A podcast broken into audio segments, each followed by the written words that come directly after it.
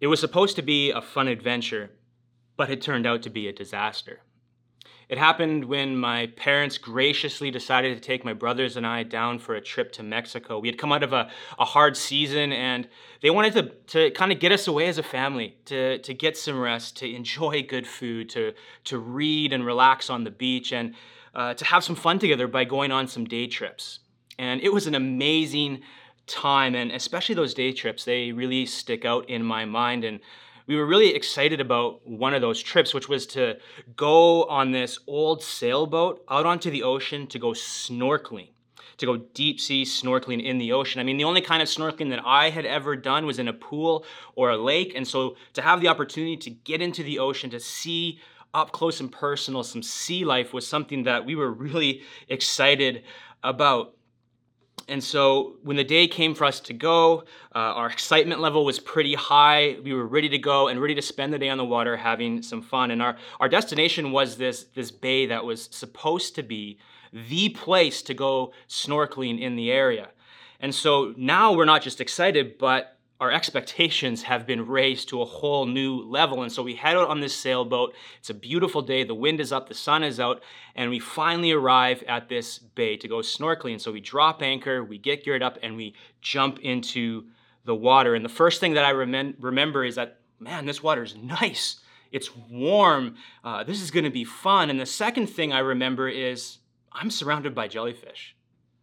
Like everywhere, like everywhere I look, I'm surrounded by these little white jellyfish. And they look harmless, but they actually weren't. And um, because very quickly, as I'm floating there in the water, I'm thinking, hey, we've hit a home run. We have landed right in the middle of this school of jellyfish. And right at that moment that I thought that, the jellyfish started to sting us and sting us again and again. And it hurt so bad. It felt like I was getting shocked, but way worse than that. And it just kept going and going. These jellyfish weren't stopping. And now I'm thinking, like, I got to get out of here. Like, but where do I go? I, I, everywhere I look is jellyfish, and so I'm yelling, and the people in the boat are yelling, "Swim, swim, get out of there, get out of there!" And so we start swimming. That's what we do. That's the only thing we do. But as we swim, the jellyfish start stinging us even more. They actually sting us more than when we were just floating there. But we got to keep going. So I'm swimming, I'm swimming, continuing to get stung over and over and over, and finally, we're free. We're on the other side of this school of jellyfish, and I'm floating there in the water, and I've got welts all over my body, and I'm like, this is not what I signed up for. See, I signed up for a fun adventure, but what I got instead was a whole lot of pain. Now, that experience might feel like or even sound like some of our experiences with this thing called dating. We sign up to spend time with someone we're interested in. We're, we sign up for coffee and good conversation. We sign up for fun and the adventure of getting to know someone. We sign up because we believe that this person might be the one that we've been looking for. We sign up for all that. But what we don't sign up for is the stress and the anxiety, the questions, the games, the wondering if they're going to text or they're going to call and sometimes the hurt and the pain and the heartache that comes when a relationship falls apart. We sign up for all the good parts, the fun adventure parts of the dating, but so often we don't sign up for all the hard parts. See, dating is something that can be so good, but it so often ends up going so badly. And some of us listening today, uh, we get that all too well. And what we'd love more than anything else is to have a different experience of dating. And so today, as we enter back into this series we've been in called Better Relationships, we're going to come at this topic of dating. And we're going to ask how do we think about and pursue dating in a way that sets us up to experience something different than we have in the past? Maybe even something better when it comes to this strange and beautiful thing we call dating.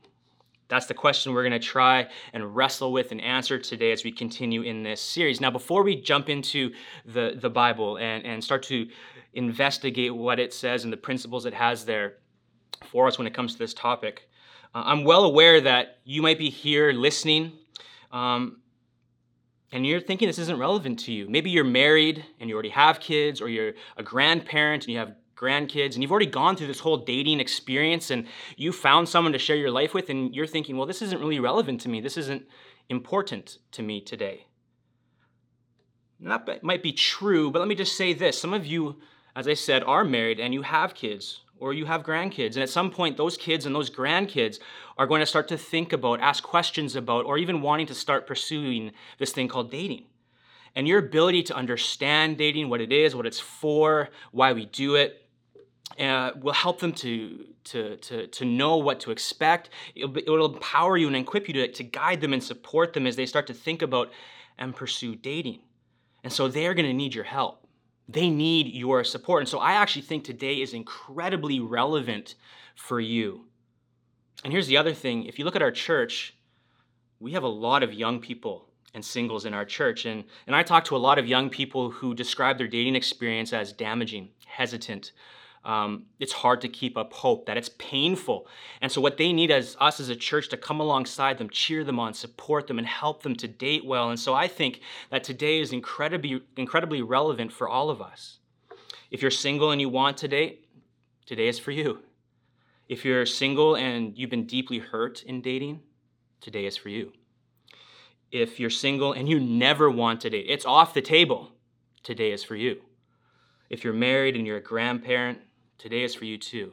See, I think today is for all of us. So let's all lean in. Let's all let's not lean out, but lean in because better relationships are on the line. So, to help us think through this, we're going to be in a book of the Bible called Ruth. It's found in the part of the Bible before Jesus that we call the Old Testament. So if you have a Bible, whether it's electronic or a hard copy, grab it and turn to Ruth chapter 2. We're going to pick up this story in Ruth starting in verse 1 of chapter 2.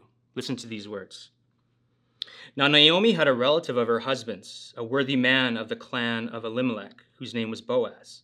And Ruth the Moabite said to Naomi, Let me go to the field and glean among the ears of grain after him in whose sight I shall find favor. And he said, and she said to her, Go, my daughter. So she set out and went and gleaned in the fields after the reapers, and she happened to come to the part of the field belonging to Boaz, who was of the clan of Elimelech. And so right away, we're introduced to two main characters. There's Ruth. She's a widow. Her husband died. Her husband um, was Naomi's son, and he died. And so she's a widow. And when Naomi's husband died and she decided to come back to her home country, to Israel, to Bethlehem, Ruth left her life in Moab to remain with Naomi and come and live with her in her hometown of Bethlehem. And already in this story of Ruth, what we've seen is Ruth is someone with character. She's loving, she's loyal, she's kind. She is a, a person of character, but she's also poor. Her and Naomi have no food. Uh, they have no one to look out for them. In this culture, they are in an extremely vulnerable place. And so that's Ruth. That's her story. That's her situation. And then there's Boaz.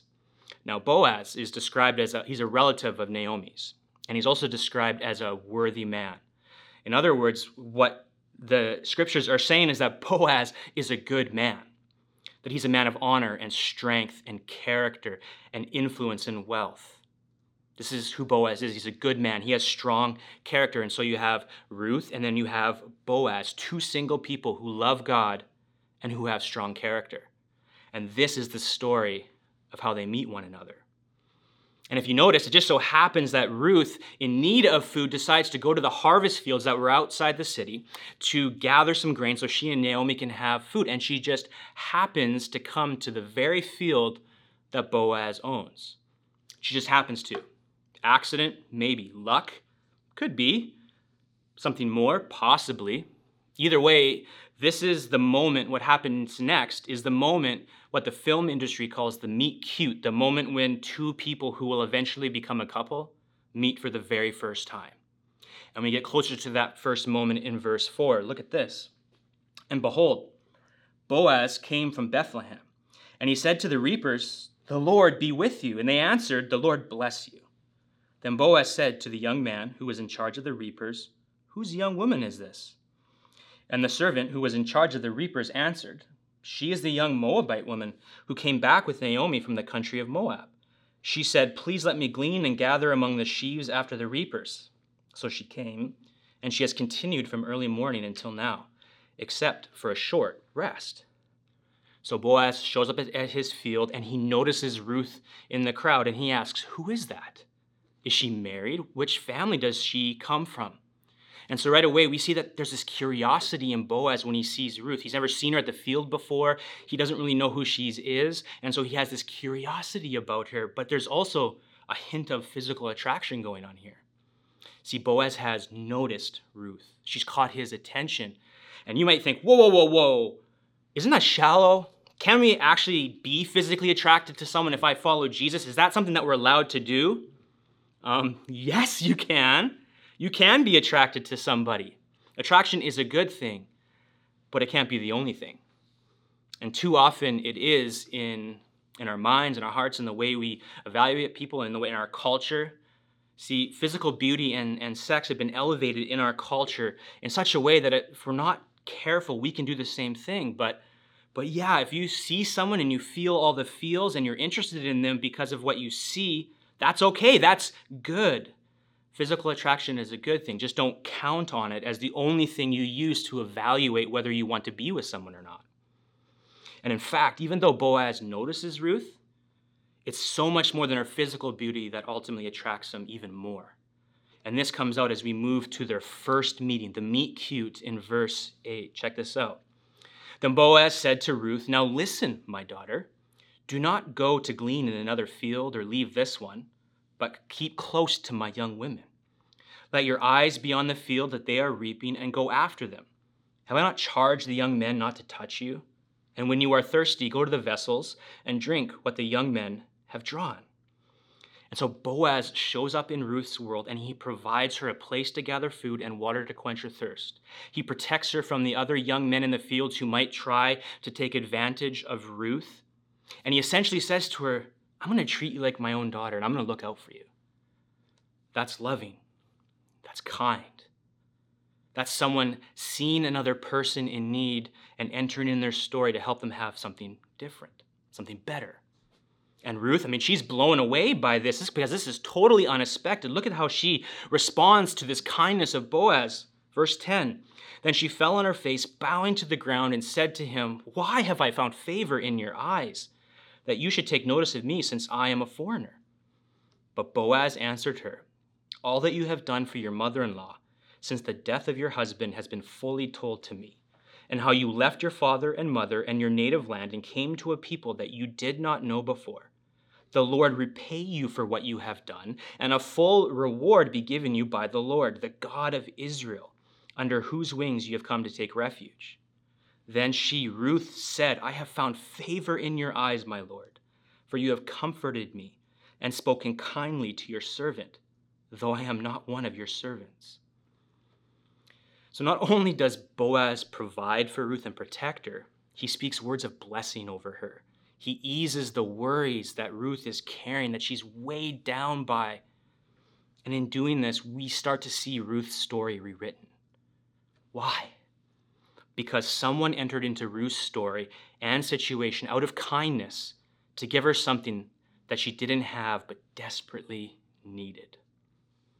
And if you know the story of Ruth, and you know by the end of this story, Ruth and Boaz unite their life together in marriage, and that's a beautiful ending to a really cool story. But what I think is even more beautiful for our purposes today is the picture that's starting to be painted here in the opening moments of this relationship. See, here Boaz moves toward Ruth in kindness and helps her to have something different than she currently has. And the thing is, Ruth has already been doing the exact same thing for her mother in law, Naomi. Excuse me, Naomi. And Boaz references that in verse 11. He says that he's heard everything about Ruth has been doing for Naomi. It's reached his ears. He's been told about the love and the kindness that she had shown to Naomi after Naomi lost her husband and was grieving and how when Naomi was alone, that Ruth was the only one who stuck with her. That this has actually reached Boaz's ears, and how she has been living before they've ever even met has caught his attention. Is something that he's noticed about her. And so the picture that is being painted in these opening moments of this relationship is this two single people bringing love and kindness into the relationships that they have. And in a culture that elevates beauty and sex as the primary ways to determine whether you want to spend time with someone or not, this is something completely different. In fact, we might even say it's something radical. because it begins to show us a better way to approach dating. And look, you don't have to be a cultural expert to know that there are things in our cultural culture that, um, that our culture values and, and ways of thinking that have emerged that impact how we think, how we live, how we see other people, and how we pursue life, even pursue dating. In fact, some myths about dating have actually emerged within our culture, and a lot of people are buying into these myths. Even if they're not even aware of it, sometimes their actions and the way they live, whether it's uh, dating in person or it's dating online, uh, people are living these myths out. And make no mistake, these are not just myths that are out there in culture, they're also in here, in the church as well. I see it all the time. And so if we want better dating relationships, then I think we need to kind of bring some of these myths out into the open and talk about them briefly. And that's what I want to do for the next couple of minutes as we continue to pursue thinking uh, and approaching dating differently. And so I want to unpack two myths with you really quickly. The first one is this that dating is about finding the one. This is the idea that out there somewhere is your missing half or your soulmate who was made to complete you. It's the belief that out of the 7 billion people alive on planet Earth, that there is one perfect person out there for you and for you alone that you are destined to be with. We see this all the time in, in movies. Um, it's just ingrained within our culture. And when this myth of dating becomes something we fall into or something we believe, dating then becomes trying to find a needle in a haystack. It's this process of sifting through all the people that you come across to find the one person and one person alone that God put on the planet just for you and the one person alone who can truly make you happy. see, this myth is all around us, and the problem with this myth is it actually creates a lot of anxiety. Is she the one? Is he the one? Did I meet the one already and did I miss my chance? What if I what if I get it wrong? What if I never meet the person? What if I never find them? Do does that mean I'm going to end up alone? Or I'm going to be tethered to someone who um, is less than this one perfect person that's out there, the soulmate that God created for me? See, when these kind of thoughts swirl around in our minds, whether we realize it or not, when they do that, we never quite feel at rest, do we? Even when we're spending time with someone great, with someone that's smart and funny and caring, who loves God and is serving God, even when that happens, there's this little voice in our head that asks the question, what if? What if she's not the one? What if he's not the one? What if that person's still out there and you just have to wait a little bit longer? What if? And there's so much anxiety and fear that can come with that, that actually works against us finding someone or actually sticking with someone. See, if we listen to that voice or the voice gets too loud, eventually what happens is we'll either step away from a relationship that we're in because we believe the lie that that unsettled feeling within our spirits means this wasn't meant to be, or we keep one foot out the door of the relationship just in case the one does show up. See, viewing dating as about finding the one creates all kind of anxiety and actually leads to a lack of commitment. And of course, we need to be discerning and wise about finding the right person to, to connect our life with and share our life with. But when this myth is front and center, we, when we fall into this myth, it's actually more harmful than it is helpful. So that's the first myth. The second myth is that dating is people shopping. And in a lot of ways, I think this is actually the more harmful myth because this is the view of dating where you begin with the list you know, a checklist of all the things you are looking for in a person you want to share your life with. Like, hey, I want him to be tall, but not too tall. Handsome, funny, kind, good job, good income, super important. He has to be sensitive but strong, confident but also caring. Oh, and six pack abs, huge plus. Or, I want her to be adventurous, fun, into sports, like all the things I like. Oh, and a good cook. A guy's got to eat, right? See, we all do this on some level. And please hear me, having some kind of list of what you want to be with someone is not wrong, but we also have to be so careful. Because when we make a list, what we're doing is we are treating people like an item on a shopping list. We're people shopping. We're shopping for the best sex, the most attractive person, the smartest or funniest person, the person with the, the best future. We're shopping. I mean, there are, there are entire dating apps that you can get on your phone that are based on this myth, like, like Tinder, this app you can get on your phone. where if you like a person's picture, you can swipe one way. If you don't like a person's picture, you can swipe another way. And the only criteria and basis for your decision is what they look like. It's skin deep. All the other parts of what it means to be a human being, like, like their stories, their dreams, and their fears, what makes them laugh, what they enjoy doing, um, all of it gets ignored for something that is physical, is external. And I don't know, but I can't help believe that this is damaging how we think about people and how we date. And hey, you might not be doing this on t- Tinder, but you might just be doing this in your everyday life as you go around living your life. You come across someone and you subconsciously pull out your checklist every time you see someone that might be interesting and you quickly run through all the different boxes you've created in order to see if this person's a match. See, when we're doing this, we're treating a person who is made in the image and the likeness of God, who has eternal value and worth and we're treating them like a product that we can buy on a grocery store shelf or on Amazon. We're people flashing a news flash. If you're doing this to other people, people are definitely doing it to you. You're being looked at and treated like a product, not a person. And so you might think people shopping, um, the view of people shopping as dating, as harmless, but it's actually really harmful. It's selling you a way of viewing people that's harmful and ultimately is so self centered because it's all about you and what you want to get from another person. And that's a problem because when it comes to the true essence of dating, you are looking for a person to love, not a product to consume. And so if dating isn't about finding the one, and if viewing dating as people shopping isn't helping us, then what is a better way to think about and pursue dating?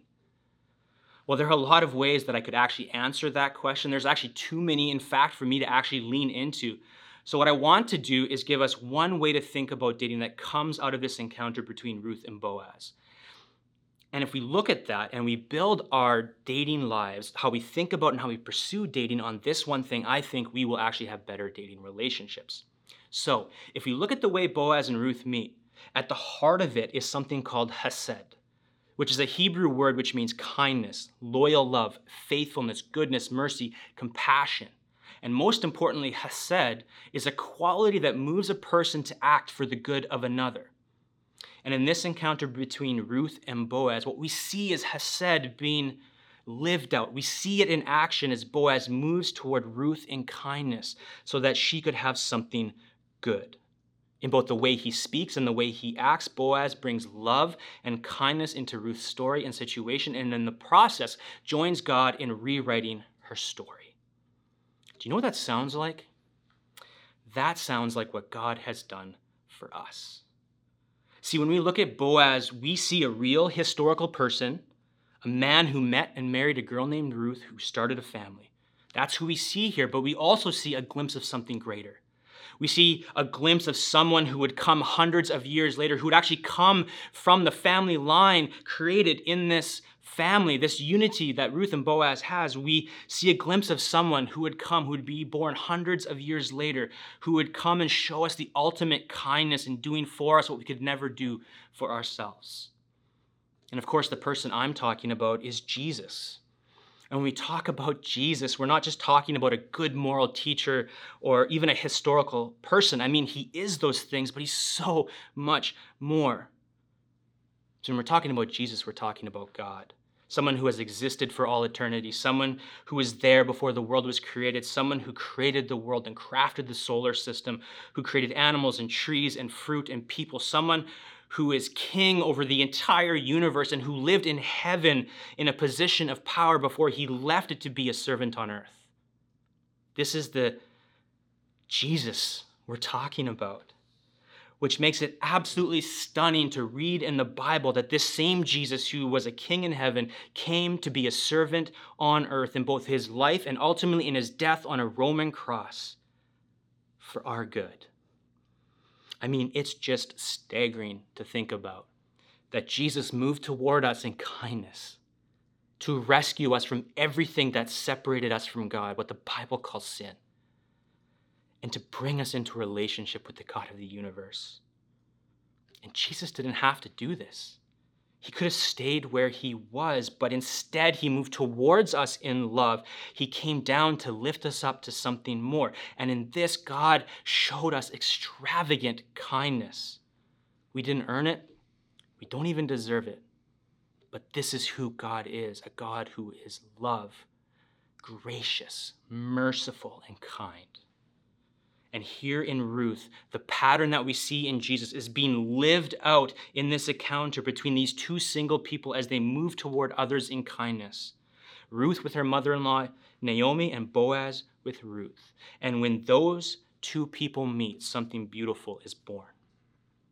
And that is the main point that I want to bring before you today is that what I've encountered in Jesus, the person I'm dating should encounter in me that the love that Jesus has shown me, the kindness that Jesus has shown me, the forgiveness, the mercy, the compassion, the grace that Jesus has shown me, that I've encountered in Jesus, this is what the person I'm dating should experience and encounter in me and from me as long as we are together. Whether that's for a short time or you end up uniting your lives together in marriage for life. What I've encountered in Jesus is what the person I'm dating should encounter in me. What is what if this is how we thought about and pursued dating? What if instead of thinking about approaching dating as a search for the one or as people shopping, you approach dating as an opportunity to help another person experience the love and the kindness of God for the time you were together? What if instead of creating a checklist of what you want from a person, you started thinking about how you can help someone taste God's love and God's kindness through how you speak to them and how you treat them? And then you went and looked for someone who was actively doing the same thing in their relationships. What if we thought about dating like that? See, I think that's a much better way to date, don't you? To think about and pursue dating based on the message of Jesus and not some myth. And I think if we do that, I think it's going to set us up for better dating relationships. And so that's the framework. That's the big thing that I want you to take away today that what I've encountered in Jesus is what the person I'm dating should encounter in me. And if we can get that, then I think we're at a really good starting point. But I don't want to leave you without some more practical kind of guiding principles to help you date well. And so as we kind of land the plane on this talk, I want to do some quick hit uh, guiding principles to help you date well. The first of, of them is this invite God into the process. Don't try and do this alone, be prayerful. Pray for wisdom and guidance along the way as you date. Even pray for the person that God might have in mind for you. I mean, unbeknownst to me, uh, Catherine and I, my wife, eight months before we ever met, we both had it put on our heart by God to start praying for the person that we were going to marry. We had never met. She was living in the United States, but eight months before, she felt she needed to start praying for this guy who was out there, which happened to me, be me. And I started to pray for this girl who was out there, which just happened to be Catherine.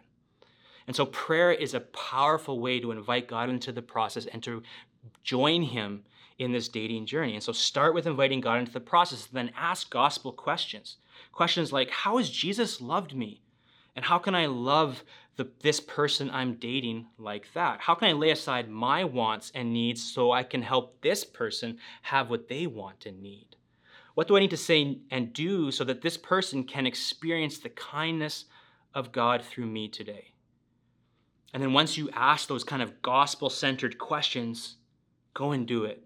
Live it out. Go and put those things into practice. And in this way, you'll be letting the message of Jesus shape your thinking and lead you in how you treat the person that you date. So ask gospel questions. Next, honor and protect. See, in verses 8 and 9 of Ruth, we see something from Boaz that I think is so important. In verse 8, he says, I'm going to treat you like my own daughter and look out for you. He's honoring this woman who's vulnerable, who's lost her husband, who doesn't have what she needs to, to thrive and flourish. And so he looks at her, I'm going to honor you like my own child, treat you like my daughter. But he also protects her. Again, we talk about how he said to the young men in the field, Don't touch her. Like, she's like my own daughter don't leave her alone. And in both of these acts, Boaz is being incredibly loving. He's honoring Ruth and making sure he, she's not being taken advantage of by himself or others. And look, like I don't have to convince you, but this is a big issue in our culture today. We see it in some of the sexual assaults that happen on campuses all over uh, North America and the world that many believe are linked to the effects of pornography, that of seeing women or men as objects to be used for one's own pleasure. And so when you enter into a dating relationship, let me just say this right outright true love does not require access to another person's body while simultaneously at the same time abdicating any responsibility to take care of the other parts of who that person is, like their emotional, mental, spiritual well being. And so we want to honor and protect one another. We want to keep good boundaries in our relationships. We want to live that out. And, and that's such an important piece. So honor and protect, and then be honest. Don't play games. Be kind by being clear. Share where you're at. Have conversations about your relationship. Be intentional. Kindness and being clear is so important in how we be honest. Together is better than alone. If you notice, Boaz looks at Ruth and says, Hey, follow the other women, be in relationship with the other ladies who are gathering grain. He's like, do this thing called life in community. Don't try and navigate this on your own. And I would say the exact same thing applies to dating. Don't try and date on your own. Have people around you who can speak into it, pray for you, support you, cheer you on, and help you and the person you're dating do this well. Next, take dating seriously, but not too seriously it's this really fine balance when it comes to dating, isn't it? Like, we need to take this seriously. A lot of heartache and pain and broken marriages and families come because we haven't dated well. We've left a lot of people in our wake that we've hurt, or we've been the person that has been hurt. Like, this is something that we should take seriously. We should be discerning. We should be wise about how we do this, but we should also, on the same side of things, or the flip side of things, is not take this so seriously. Like, don't be like the guy who asked my wife out for a date in college before we had ever met. He came to Catherine after a class, asked her out on a coffee, and Kath was interested. She had seen him, uh, she had seen how he interacted with people, and, and she was she was interested in him, and he had been kind and honest to her. So she said, "Yeah, let's go for a coffee. Let's let's let's explore this." And so they went for a coffee. They get the coffee. They sit down. They're taking their first sip of their lattes, and the very first question out of his mouth is, "So, when you're married and you have kids, do you think you're going to want to stay home or do you think you're going to want to go back to work?" First question out of the gate, not, "Hey, so tell me about your life." What's your family like? What's your dreams? What, what are you taking in school? It was this question that had such weight and such gravity to it, a question that maybe you'd want to ask just a little bit down the road, not the first question out of your mouth. Now, I'm not complaining because I benefited from this. And so, bro, wherever you're at, thank you so much. Um, but seriously, like, dating can be fun. Like, we need to take this serious. Let's not be so serious about dating. Like, going on one date for coffee with someone doesn't mean you're going to marry them. It's about getting to know somebody. So it's about getting to, to see if they're a good fit, if you can, you're excited about them. And so, yeah, we need to take this seriously, but, but not too seriously. And so those are some, some principles that can kind of help you as you think about and pursue dating. But what I want us to leave with is that it is possible, with the help of Jesus, to think about and pursue dating differently to actually have a better experience of dating. And I think it's possible when we build our concept of dating and our pursuit of dating and our practice of dating on the message of Jesus rather than a myth. And so I believe in you, and I believe that when we put these things into practice, we will, with the help of God, minimize the pain and maximize our chance to have better dating relationships.